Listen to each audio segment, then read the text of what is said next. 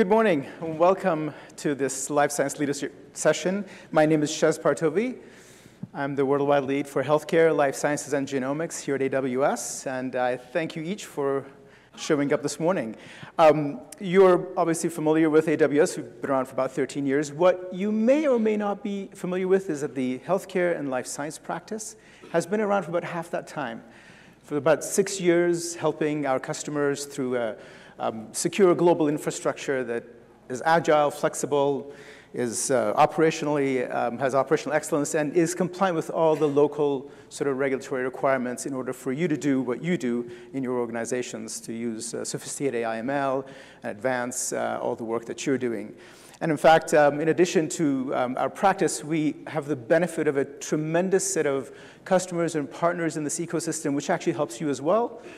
In your journey to cloud transformation, you may want to build some things, you may want to buy some things, you may want to partner some places, and AWS has a tremendous uh, breadth and depth of partners and customers in this ecosystem, which these are just some of the icons that sort of we're presenting here today.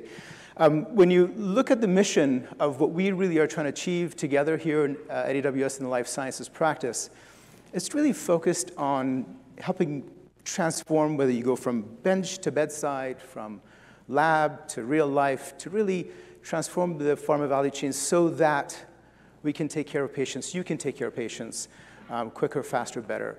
And, and in that regard, along the spirit of working backwards, um, the healthcare life science practice really is always focused, when, it, when you think of those icons, every one of those icons, those organizations, if you look at their mission and vision statement, they probably all share a common word, and that word being reference to a patient. And so we recognize that each of you are trying to elevate the human condition through whatever it is that your organization does. And so we want to help you achieve that outcome. And in that regard, we always think we are customer obsessed, but in this team, we also think of how do we work backwards from what the patient ultimately wants, because each one of us at one point are going to become patients, or we're going to have loved ones that are patients. And so ultimately, what would each of us want if we were to be ill is to have a very tailored medication, tailored therapies that are matched to us.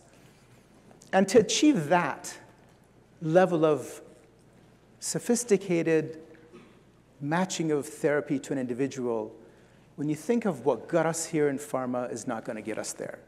The idea is that we have to figure out how to transform the entire value chain of pharma industry so that we can get to that small cohort sort of therapy to the batch of one, so that if we ever need it, we're at that point. And so when you think, in fact, when you think of rare diseases, ultimately rare diseases is a small batch problem. Today, rare diseases are, are primarily managed through philanthropic donations because it's uneconomical to create therapies for small batches. But if we transform the way in which pharma industry works, the entire challenge of rare diseases goes away because we're able to go down to a batch of one that includes rare diseases. And so really we're looking at how do we change the way in which we treat individuals, and one of the ways is through transforming the life sciences value chain. Yes, it's about improving ROI, it's about reducing costs, it's about improving efficiency, but the human value comes to each of us, and that we never lose sight of that in our practice of healthcare life sciences at AWS. And so what I want to do is, when I take you through the life science value chain, this will serve as our agenda, this, these set of icons. We'll start with sort of talking about early research and discovery. We'll talk about hit rate optimization. We'll talk about lab of the future. We'll then go on and ask our Q Squared Solutions company to team to come up or individual to come up and talk about how they transform clinical trials. We'll then ask Moderna to come on stage and talk about how rethinking the way manufacturing is done to get to that small batch of one. And then we'll invite Merck up on stage, talk about real world evidence and how that's used in order to understand how a medication is actually behaving in the real world. And then I'll finish it off for you by talking about digital therapeutics and uh, telling you a story around um, that particular part of the value chain.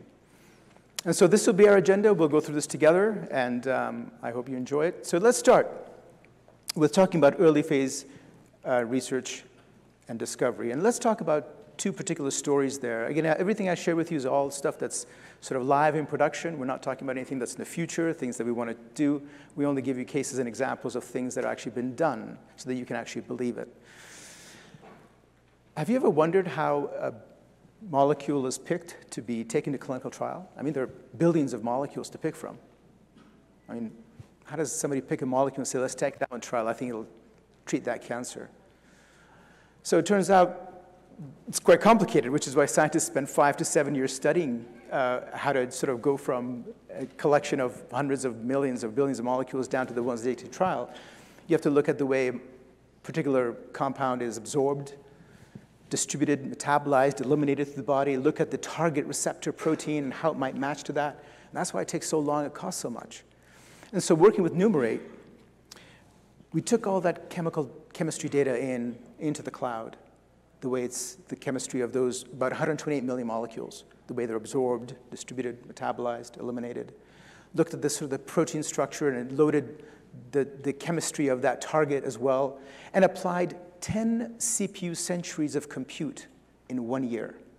That's a thousand computer years applied in one year to go from 128 million molecules down to 69 candidates.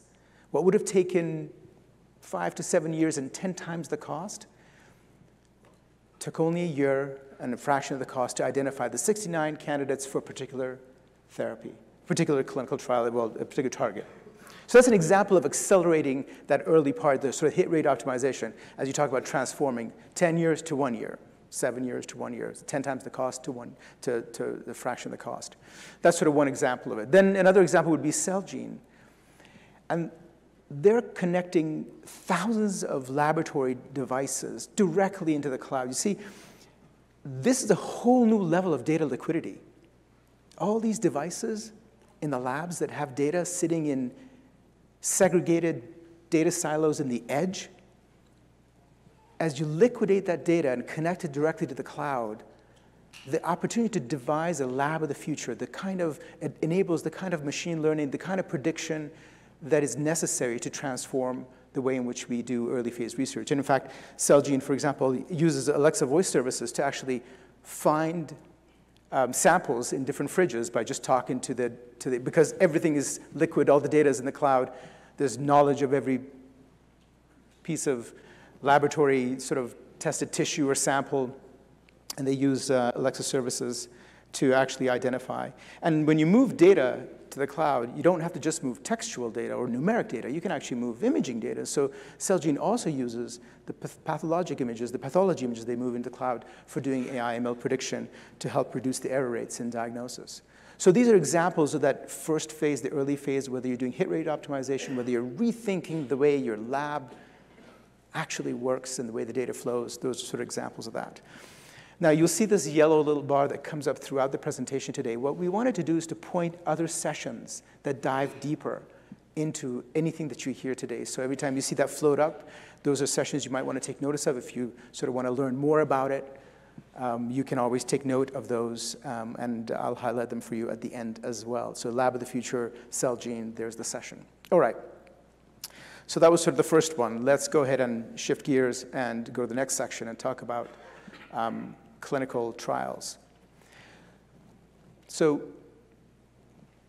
BMS is a good example of this phase, and then I'm going to invite Q squared solutions to come up. So remember we talked about sort of the data silos at the edge in the lab with Celgene? Well, you might not be surprised that actually, even if you move data into your sort of environment, they still sit in silos.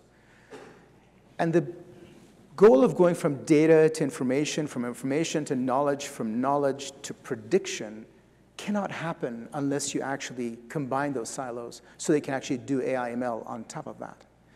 And so BMS is an example where they actually use AWS Data Lake to really combine the entire multiplicity of all the data silos they have into one lake so they can then move up the value chain in terms of converting getting more value from the data assets they have. And they were able to reduce the cost of their data infrastructure by 30% by liquidating even the silos within their environment, not even at the edge now, even centralized in their infrastructure. So that's an example there. And what I want to do now is invite Javier Escora to come up and tell us about Q Square Solutions and the great work they're doing in this space. Thank you, Javier. Please join me in welcoming Javier. Thank you, Shez. Thank you, Shez, and thank you, AWS team, for, for inviting us to, to really share this, this great opportunity and, uh, and this success story with you guys. Now, to be able to convey to you guys the, the value and the uh, opportunity that we all have to enhance clinical trials with artificial intelligence and machine learning, I really have to take a moment first to explain to you what clinical trials are and how complex they can really be. Then we can really understand the value that we're bringing here. You probably all have a somewhat intuitive understanding, if not a, a, deep one, maybe in this room, of what a clinical trial is. But let's look at a textbook definition. Clinical trial is an experiment that tests the safety and the efficacy of a drug, biologic, medical device, or intervention. What this means at the end of the day is we want to make sure that the drug works and that the drug is safe for patients to take. This is a clinical trial. Clinical trials, however, are extremely, extremely complicated machines. They often involve thousands of people across hundreds of clinics, across dozens of countries in four or five continents. They require coordinating medical monitoring to ensure the safety of the patients, the manufacturing of the drug and the placebo, the regulatory, legal, and ethical considerations of a clinical trial, and of course the assessments as well, you can see here on the bottom. The assessments are your x-rays, your blood work, all of the tests that you're going to do to see whether ultimately your drug works and it's safe for patients. But as you know, like with any scientific experiment, you have to make sure that the data is collected in a way that is reliable and reproducible. That means that you have to coordinate all these thousands of people that are working on any given clinical trial to make sure that they're all operating under the exact same standards. You want to make sure that all of the vendors who are participating in a clinical trial are using the same scientific rigor to collect the highest possible data quality. So how do you do it? How do you coordinate such a, such a giant enterprise? Well, you have what we call a clinical trial protocol. Clinical trial protocol is a scientific document. And for a clinical trial, a protocol outlines all of these pieces. That way we can all agree that if we're all participating in a clinical trial, this protocol is our sacred text. We're all going to do exactly what the protocol says we should do what assessments to do, what safety to monitor, et cetera. So it's a great document, but it turns out that coordinating these thousands of people, to coordinate these thousands of people, you end up with a document that is 100 pages long. Now this is where Q-Square Solutions comes in. Q-Square Solutions is a central lab in a clinical trial. What this means is that our role is to get blood, urine, biopsy, and all sorts of samples from patients around the world and test them. So when we read a protocol, when a, when a customer, a pharmaceutical company comes to us and asks us to run their clinical trial, we need to get this protocol and we need to extract from it only the things that Q-Square Solutions is interested in, the safety labs, the efficacy labs, basically the blood work and all that, all that stuff. We don't really care about everything else Add Q-Square Solutions. Other people will take care of that for us. Now, unfortunately, the protocols, these long documents, they don't have just a nice page that says, hey, Q-Square Solutions, read here. Instead, it is 100 pages, and our scientists at Q-Square Solutions have to read all 100 or 150 pages and make sure that they re thoroughly read the whole document and extract all of the lab tests and all of the information that Q squared needs from that document. Sometimes there's a nice section on page 50 that has a bulk of the stuff we need. Sometimes there's a footnote on page 17 and a random section on page 72 that contains the last bit of information. So you can imagine that getting all this information manually from a document is extremely time consuming and error prone. So what we do is we have built a solution using AWS services and hosted entirely on the AWS cloud. We leverage Amazon Textract to convert a protocol from PDF to text and intelligently extract tables from that document. We use Comprehend Medical as the muscle of our solution. Comprehend Medical does an amazing job at extracting all sorts of medical entities and very intelligently categorizes and labels all of those entities that it finds. Lastly, on Amazon SageMaker, we are hosting a custom-built NLP model, a natural language processing model, that gets us the last bit of the way, that allows us to really dial down all the amazing output of Comprehend Medical into the niche output that Q-Square Solutions needs. Thanks to the AWS value chain, we're able to use only a handful of examples to train our custom NLP model instead of thousands of examples typically required to get the level of accuracy that we're getting. So what is the end result? The end result, at the end of the day, Shez mentioned this earlier, we want to get this stuff out to patients. So we are able to uh, run clinical trials faster and with much higher quality. And of course, this translates directly into faster and better treatment for patients. So I hope that you guys are interested in learning more about this. And if you do want to learn more about the details of how we build this solution, uh, so you can apply it in your own company and with your own colleagues, you can join us later for, for a session in this same room. Thank you. Thank you. Thank you. We're back to number one. I, I think I know what he did. He went to the third. Yes, number one will come back on a few times. Terrific. All right, so we went through uh, the first two. And now we're going to go ahead and uh, turn our attention to the next section, which is so we've identified the drug to sort of the, the compound to take to clinical trials. We heard about how to optimize clinical trials. So now we want to manufacture the drug.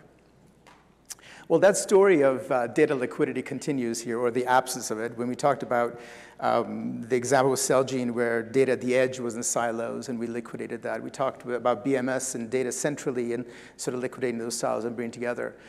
In manufacturing, you might or might not be surprised that uh, all over the world there are many manufacturing sites all over the world that are sitting with data at those edges and those historian sort of equipment, the, the historians of that, uh, the data on the equipment themselves in analog equipment, that's not available for analyzing how the manufacturing process is going. In fact, one of the challenges in manufacturing is really even getting a visualization of how manufacturing process is going, let alone um, understanding uh, sophisticated things like predicting machine failure or equipment failure. And so one example I would share with you is with uh, the case with Novo Nordisk, where working with Bigfinite, one of our partners, the problem to solve was, how do we optimize manufacturing? How do we predict machines that might fail? How do we reduce waste on the factory floor? These are all things that are really important um, to manufacturing. And so by adding sensors to analog equipment, like motion sensors and vibration, temperature, cameras uh, sort of in, in the operating, in operating, in the uh, manufacturing floor, um, being able to take all that data in and then to actually be able to create a visualization of actually how manufacturing is going, which is sort of step one, because that itself is something that was not available uh, easily to Novo Nordisk. But more importantly, taking that data and using machine learning to build models that predict machine failure, predict equipment failure, and to take those out of service before they fail, maintain them, sort of change your maintenance cycle. And by just doing that, we're able to improve um, the manufacturing, the operational efficiency by about 10%, which is really significant. That's a, if you're into manufacturing, that's a notable improvement. So that's an example of, again, taking data that's traditionally locked, not available, liquidating it, bringing it forward, and then going up that value chain. And this is just applies to manufacturing. What I want to do now is invite Roland Smith to come up, talk about Moderna, which is a born in the cloud company, and, and a terrific story on sort of modernizing manufacturing that's just outright in the cloud. So please join me in welcoming Roland.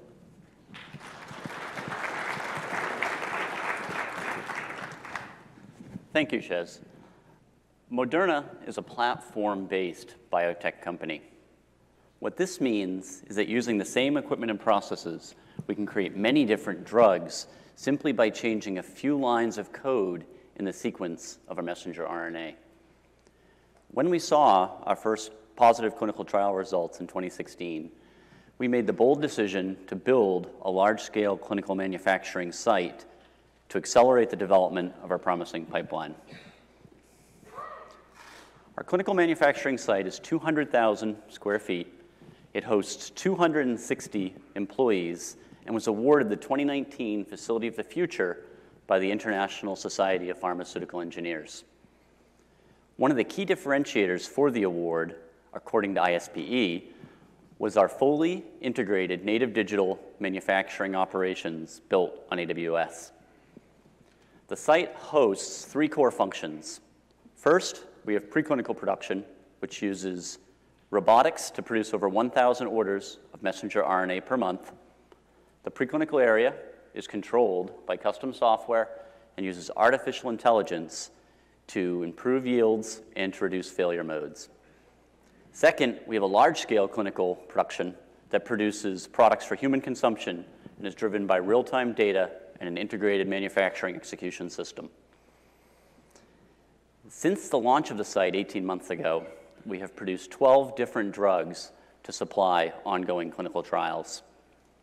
The site is also capable of being a commercial launch site for some of our early-stage programs. And finally, we have our personalized cancer vaccine unit. Where we're able to design and deliver a personalized therapy in less than 40 days. Our personalized vaccine unit is designed around the patient. The process starts with a sample of the individual's tumor or blood. We then use next-generation sequencing to identify the mutations specific to that individual's cancer. Those files are about 130 gigabytes per patient. And maybe I'm getting old, but I think not too long ago, that transporting and processing that data might have been our biggest challenge. The sequence file is processed through our informatics pipeline on AWS, where we use neural networks to design the personalized vaccine. Our proprietary algorithms select the top neoantigens to target the individual's specific cancer and to optimize the amino acid sequence required to elicit the appropriate immune response. At this point, the drug is still only data until we start manufacturing. Throughout the manufacturing, oops, sorry. Throughout the manufacturing process, we have integrated chain of custody, and all of our operators are tracked with real-time location services and assigned to an individual patient's manufacturing train. The ultra-wideband sensors we use are the same technology the NFL uses to track players, and we have a real-time control tower where we can see the movements of our operators and alarm if there's a risk of cross-contamination. On-site QC and manufacturing takes about 30 days, actually a little bit under. I could talk for an hour just about the complexity of testing a product where you have a different specification for each individual patient. Finally, the drug is released and sent to the clinic and administered to the patient.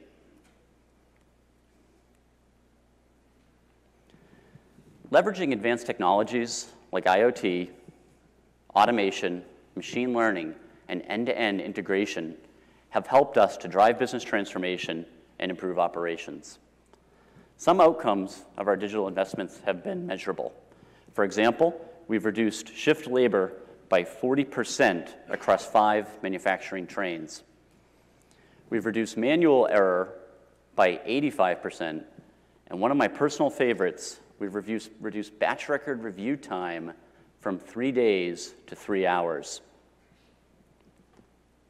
Recently, we implemented real-time review capabilities for exceptions within batch records, and I hope that in the near future, we'll reduce final review time for a batch record to three minutes. While our digital investments have achieved the savings, have achieved measurable savings, the value of the data we are collecting is immeasurable and has helped drive business and scientific strategy. We're still at the beginning of our journey, but in manufacturing alone, we have collected 125 million rows of data on Amazon Redshift, and that does not include real-time process data or location services data. We believe that by democratizing data within the company early in our life cycle, we can build a better biotech and help get more patients the therapies they need. Thank you.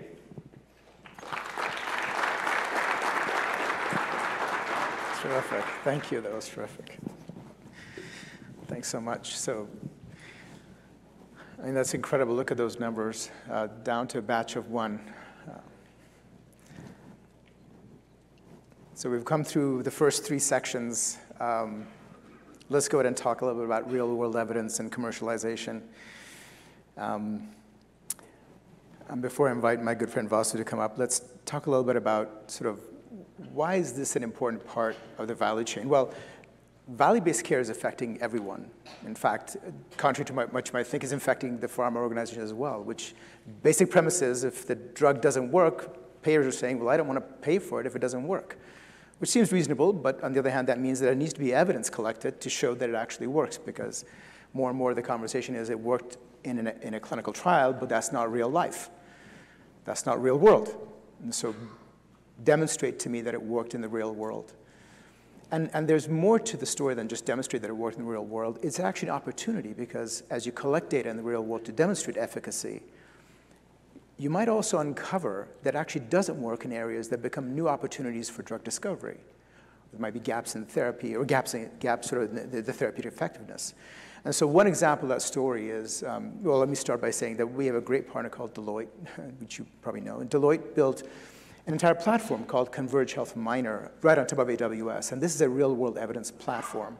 And so organizations like Takeda use Converge Health Miner to collect real world evidence to demonstrate efficacy of medications and potentially identify gaps in therapy or unmet needs. And in fact, uh, Takeda uses that and, and, is part of their sort of overall process. And when you think of that value chain starting from early discovery to clinical trials to manufacturing commercialization, this particular step in the use of real world evidence allows not only identification of unmet needs so that it plugs back into the top of the funnel, but also allows demonstration of efficacy so that they can demonstrate uh, to the payers, organizations, whether it's commercial in the United States or um, governments across the world, that actually medication is effective and allows that to um, continue to go forward. Now, talking about real world evidence, what I want to do is invite Vasu Chandrasekaran to come up and tell us about Merck and their great uh, environment uh, around real world evidence. Vasu?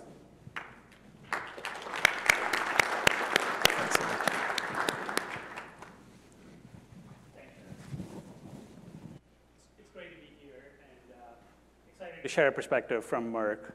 Um, so we are a 128-year-old company and a global healthcare leader.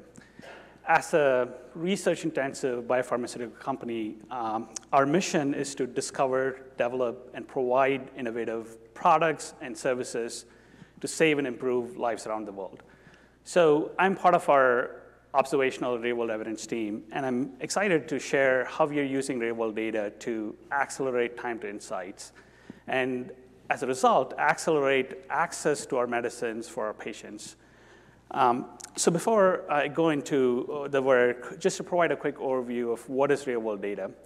I'm sure many in the audience are familiar, but just to provide a really quick overview. So it is any data relating to patient health status that is collected outside of clinical trials. So we heard about clinical trials. So this is data that is collected as part of your routine um, healthcare delivery, uh, routine uh, healthcare administration.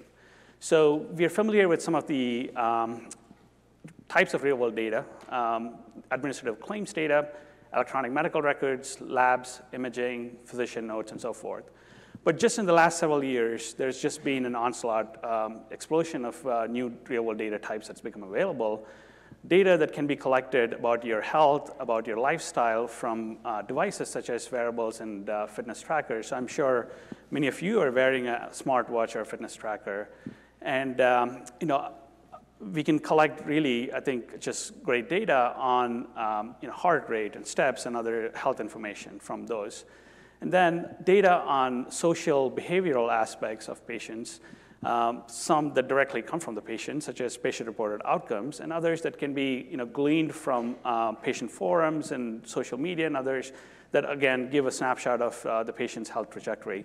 So if we put all this information together, integrate across them in meaningful ways, then we can start to stitch together a view into the patient journey.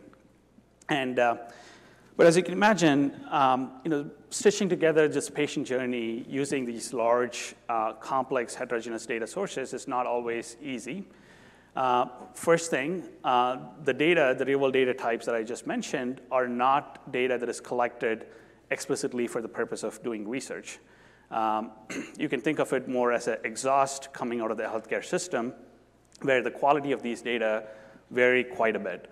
Uh, what I mean by that is, you know, for the same diagnosis or the same medication, even within the same institution, it can get recorded uh, in multiple different ways, and then the problem is only multiplied if you look at across the different institutions. So in order for us to begin working with real-world data, we need to first standardize the data first.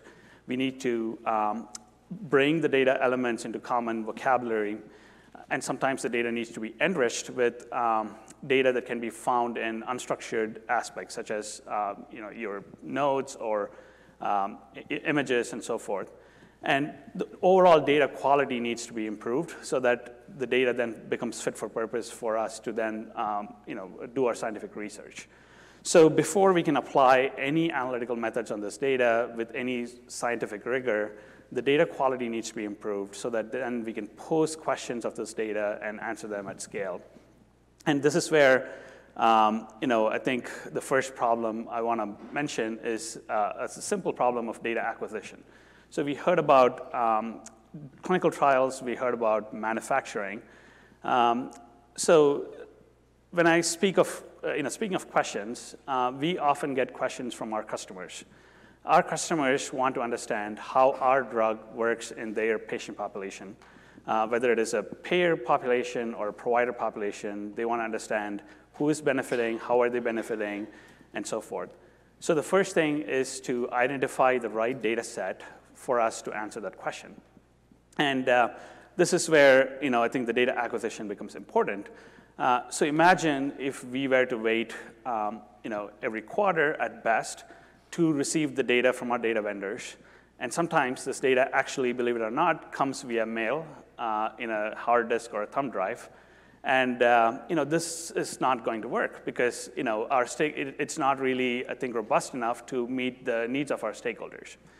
So, so to borrow an analogy from video, we want to move from the blockbuster sort of type model to a you know, streaming, binge-watching model of data, where the data can come to us directly into our S3 clouds, where we can then provision that data to our analytics.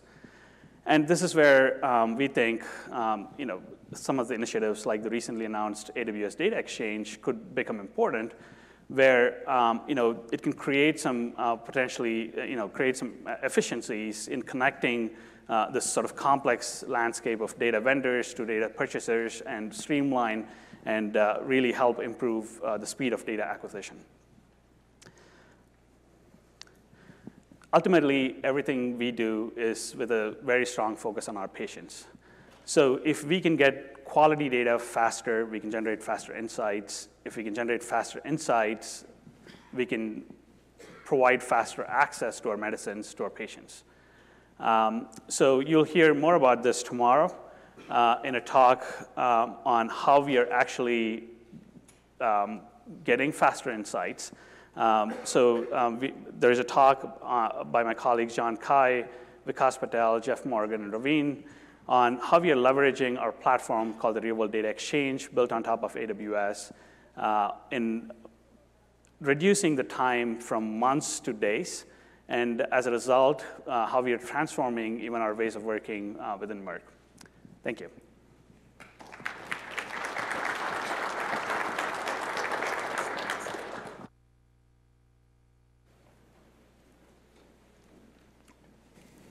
All right, let's go ahead and look at the next part of the value chain and talk about digital therapeutics.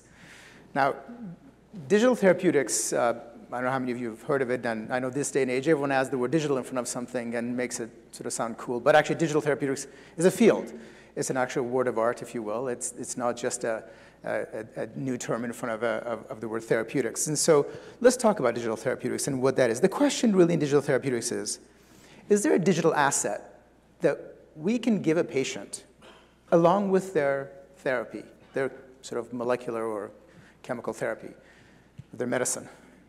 Is there a digital asset we can give along with the medicine that would somehow improve the efficacy, the effectiveness, the outcome, ultimately the outcome of that therapy? And so the best example I can give that is of, of a company called Propeller that built its technology on AWS. And let's go through that journey together. And I could talk about IoT, I could talk about data lakes. Let's talk about patients. Let's talk about how this actually helps patients. So I don't know if any of you have asthma or if you know someone who has asthma. So with asthma, you have an inhaler that you might take twice a day. And if you're not feeling particularly well, you might take an extra dose, a rescue dose, in between your regular doses.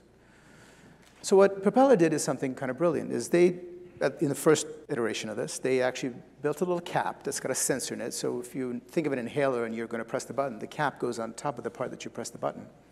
And so every time you press the button, the sensor goes off and it sends off a signal to the cloud that says the button was pressed. So you may say, so what? So what, what does it do for the actual patient? How, how does that ever change anything? So here's the thing. If you're supposed to take medication twice a day, let's say it's a kid that's supposed to take the medication twice a day, and, and they don't take it twice a day, you could remind the kid through an app or remind their parents that they should be taking their medication. And actually, improvement in adherence is well documented. There was actually, Propeller did a study with, with, uh, with the health system. They studied 500 kids for a year, and reminding kids to take their medication, not surprisingly, helps. The, I think the adherence was two and a half times the national average, um, and there was 50% le- uh, more asthma-free days. And so this idea that if you remind folks, they'll take their medication is a good thing. So that's one of the advantages of having sort of a digital asset that goes with the medication. And a lot of people talk about adherence and send reminders. People talk about text messaging and so on. And I think that's sort of your first lift. There are three lifts you get with digital therapeutics. That's your first lift. And that's certainly talked about, it's sort of the table stakes, but it's not the most exciting or the interesting one. So let's talk about the second lift. So if you have anyone that has asthma, you might know that kids with asthma don't end up in the emergency department overnight. They just don't, I mean, there, there's some that will crump and really go bad, but typically it's three to four to five days of not feeling well. They might take an extra dose on day minus five, they might take one dose. Day minus four, they might take three doses of extra sort of dose. And day minus three, they might take five extra doses. But by then, guess what? You know they're going to end up in the emergency department within 24 or 48 hours. So you can predict based on the usage of that extra dose. You can predict and actually intervene. And in this particular study that was done, those signals are a model of prediction and so the clinicians can actually reach out through the platform. They reach out and they tell the parents, Junior needs to come in. Because Junior is going to, well, they might not say he's going to be in the emergency department, but they say, we know that Junior is not feeling well.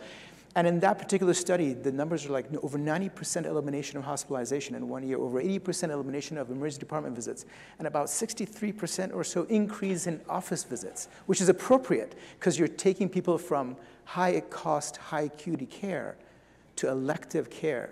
I mean, you have to imagine the impact on the lives of those families that get a call that prevents the kid from going to the emergency department, prevents mom and dad from missing work, potentially prevents a life-threatening condition and admission to ICU. So that's your second lift, is when you understand the disease pathways and you have signals coming, you can actually course correct. When you talk about cost quality curve, this is it. But that's still not the most exciting part of sort of cloud technology and machine learning. So here's the most exciting part, in my opinion. If every time you take that rescue dose, you let me, you authorize me, I'll check your GPS location. I'll check the pollution index. I'll check the ozone index. I'll check what temperature is in that GPS location. I'll check the barometer, what pressure it is. If you let me, I'll check to see how physically active you were in the past hour.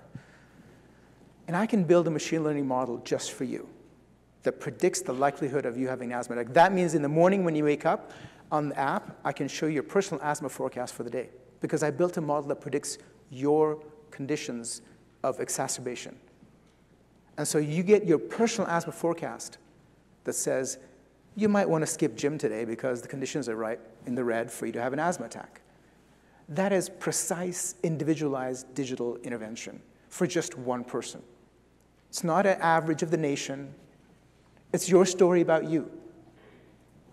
So that digital exhaust that we took into the data lake, that digital exhaust of where you are, how active you were, the weather, this, that, this sensor signal, allowed the building of something that is just down to a single atomic individual.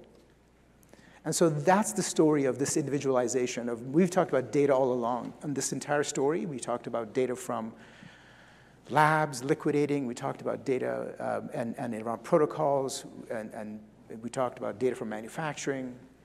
Talked about real-world evidence and moving data for, uh, for commercialization of real-world evidence and efficacy. Talked about digital exhaust data from the patient themselves coming in. And each of these data streams you can lift to higher order value if you layer it into an environment that you can combine it bring it together, build machine learning. And when we talk about moving towards individualized medicine, personalized medicine, personalized therapy, these are the assets that allow it to happen. These are the types of things that allow us to go across this value chain and to care for a single individual, to help you care for a single individual.